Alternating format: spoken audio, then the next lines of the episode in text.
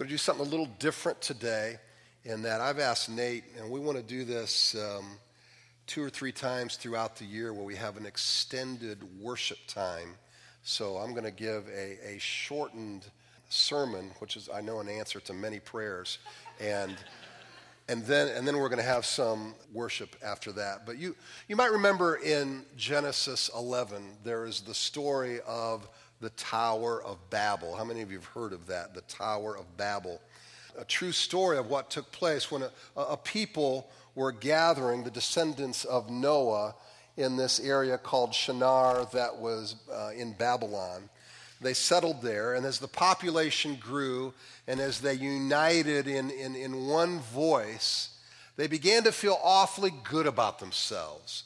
So they decided what they would do. They, they would build a tower to basically commemorate how great they were as a people. And they built this tower essentially as high as they could. And then God was not so fond of this venture was not so fond of their motives and their arrogance. And we read of his response in Genesis 11:9. Therefore, its name was called Babel, because there the Lord confused the language of all the earth, and from there the Lord dispersed them over the face of all the earth. Now, does this mean that God is against construction? God is against buildings? Of course not. What it was, though, were the, the hearts of people that became very arrogant in building this structure. Uh, they, they prided themselves in this. And one of the things you notice about people who are who worship idols, they rarely recognize that what they're worshiping is an idol. Rather, what they see is that something is necessary. Absolutely necessary. They cannot go without this thing. And when you think of what might be our own towers of Babel within our present culture, what would you say those things might be? I would like to throw out one just for your consideration. Things that people take pride in, things that we think that we cannot do without. It makes us feel self-sufficient. And I think in our culture, technology fits that bill. Technology. And then just add on top of that something like the internet. Now, does that mean God is against computers? God is against the internet? Of course not. But what God is against is the, the feeling that we cannot do without this thing. God will, you know, yeah, yeah, yeah, God. But the internet, technology, cannot be without that. It's this idea of instant information at our fingertips. And it unites the world, does it not, with all this information? Janet and I went out to dinner with some friends this weekend and left the house. About five minutes into the ride towards the restaurant where we're meeting our friends, and I realized I forgot my phone. My, my initial reaction was, oh man, I left my phone at the house. And I basically had to talk myself off the ledge. Within, I had this conversation within about 15 seconds, and I realized, okay, actually, this is a good thing. All right? This is two hours without a call. That's good.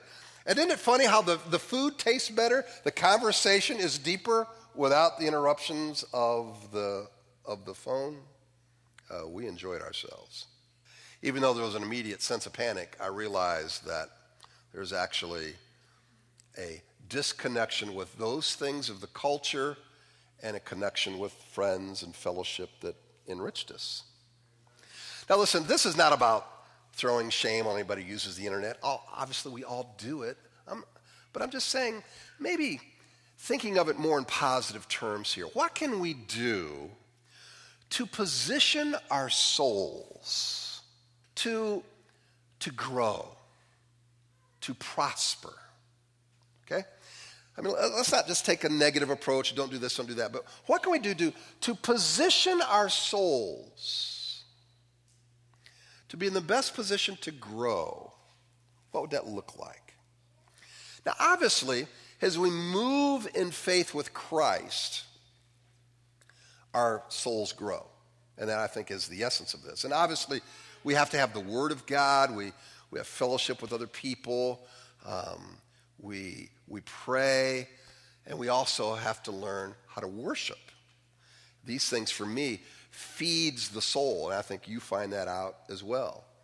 I was talking to somebody after the first service, and they were just saying, wow, boy, did I need that. I mean, it's like I'm, I'm refreshed, right? I'm refreshed. Now, what does not give me a sense of refreshment?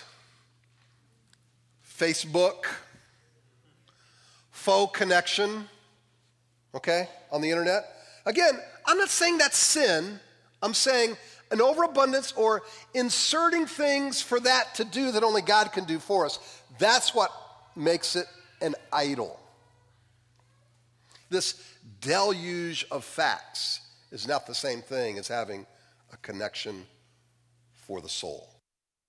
So we have to make conscious decisions to feed our soul, to turn off the noise that just fills that empty space that we might have. So, what feeds our soul? Well, I think it's this connection with Christ, right? This, this relationship that we, we, we welcome him into our life. And listen to some of these passages that I think kind of set the pace for us. Colossians 3 If then you've been raised with Christ, seek the things that are above where Christ is, seated at the right hand of God. Set your mind on things that are above, not on things that are on the earth. Him we proclaim, warning everyone, teaching everyone with all wisdom, that we may present everyone mature in Christ. Indeed, I count everything as lost because of the surpassing worth of knowing Christ Jesus my Lord. For his sake, I've suffered the loss of all things and count them as rubbish in order that I may gain Christ. What this is saying is, fall in love with him, enjoy him as your first love, drink him in, pursue him, worship him. There is nothing more satisfying for the soul. So, whatever we do in life, that is what life is about. Is, is, is constructing our day so that this can be enjoyed, being deliberate so that this relationship can be enhanced. So we order our lives to say no to those things that suck that from us and yes to those things that feed our soul. Romans 12, 1 and 2 urges us to offer ourselves what is fitting for worship and then consider the cultural patterns that move us away from that, like what I've just mentioned uh, with technology. It can move us away. It can be good or it can move us away. Now, here's some other things that I want to throw out as possible hindrances to worship, assuming that worship is one of the, the, the, the big ideas in terms of moving us into relationship with Christ. Uh, unforgiveness that chokes our soul huge hindrance to worship, right? Strive for peace with everyone and for the holiness without which no one will see the Lord. See to it that no one fails to obtain the grace of God, that no root of bitterness springs up and causes trouble, and by it many become defiled. Notice, blocks grace, causes trouble, causes defilement. What is that? Unforgiveness. Unforgiveness. Now, many in the body of Christ are eaten up with family and relationship bitterness toward others. Of course, nobody admits, I should say rarely do they admit that they're bitter. How you doing? I'm bitter. Okay, great. Never have you gotten that answer, all right? But how many of us have walked in bitterness? Every one of us have. Every one of us have a season where that's the case, right? So we don't like to admit it. Yet, what we will say are things like, I just don't want to see that person. I can't stand being in that person's presence. Or you might have nothing good to say about that person. Or you cut them down behind their back, but you claim you're not bitter. Right and Donald Trump has good hair. I, I get that, yeah. Bitterness is like a shade over our soul that keeps the light of Christ from shining in our hearts. So what we got to do is lift the shade.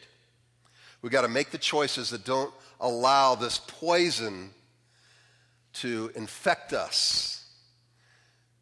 Attend to those relationships. Attend to your heart so your soul can breathe again. Unforgiveness chokes the soul and hinders our worship. The next are prescriptions or legalism that hinders our freedom. And the Lord said, Because this people draw near with their mouth and honor me with their lips, they go through the motions while their hearts are far from me, and their fear of me is a commandment taught by me. Know, it seems every week I read of somebody bemoaning some style of worship, and what do they do? They turn right around and posit their own style. So don't do this kind. I want you to do this kind. This is godlier. This is more spiritual. This is how they did it 200 years ago. This is how we need to do it today. They were more spiritual. We're not. Okay? The issue is not old versus new. It's not contemporary versus traditional. It's not hymn books versus words on a screen. It's not piano versus a guitar. Rather, it is about our hearts and humbling ourselves before an almighty God. And then I might add to that, not making demands. We'll talk about that a little later.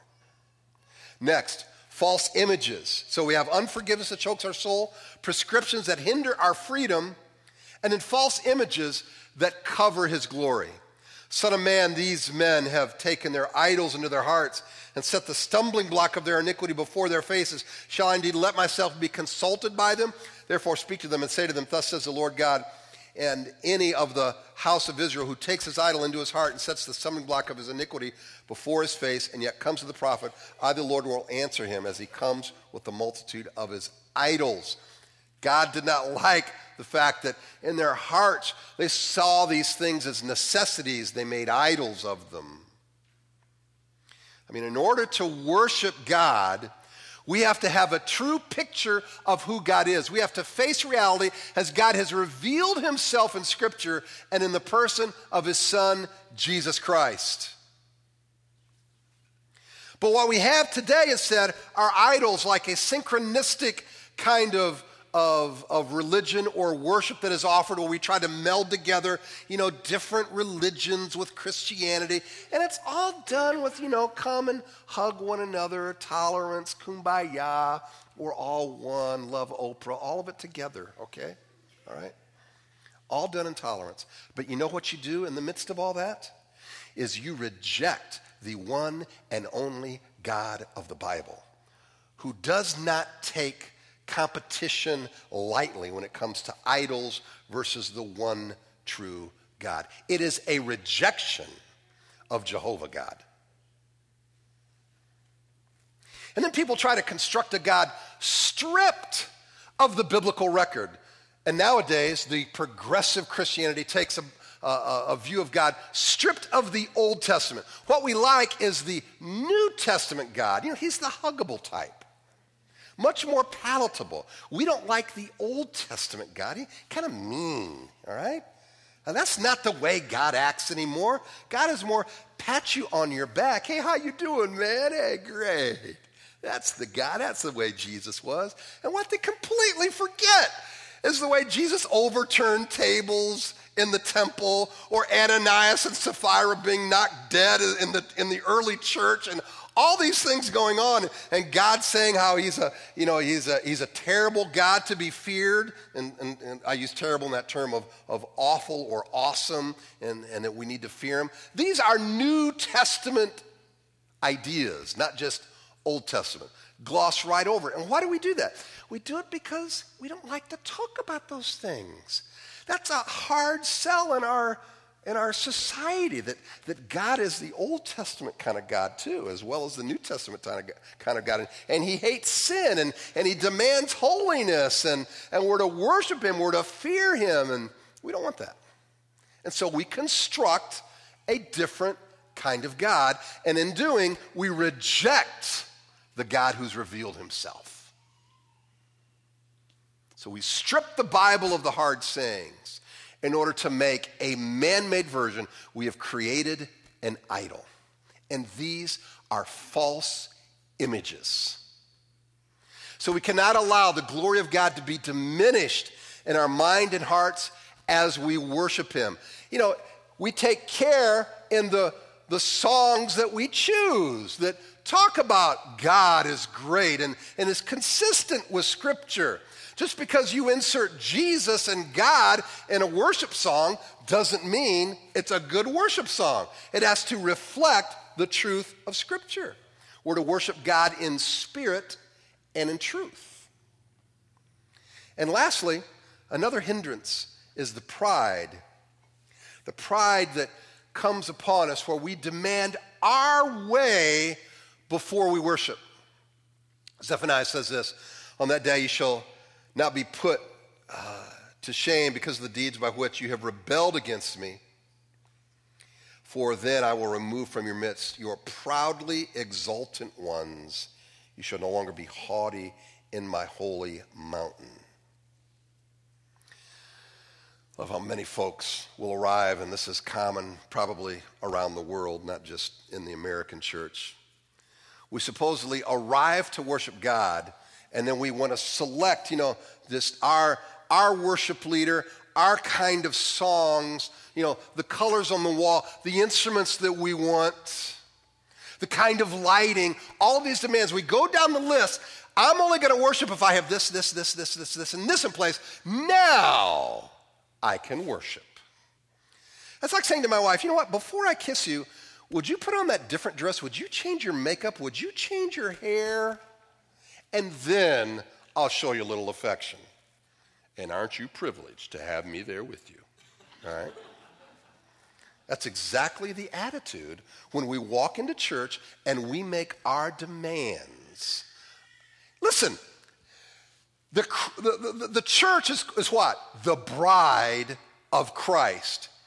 And what did Christ do for his bride? He died for his bride, right?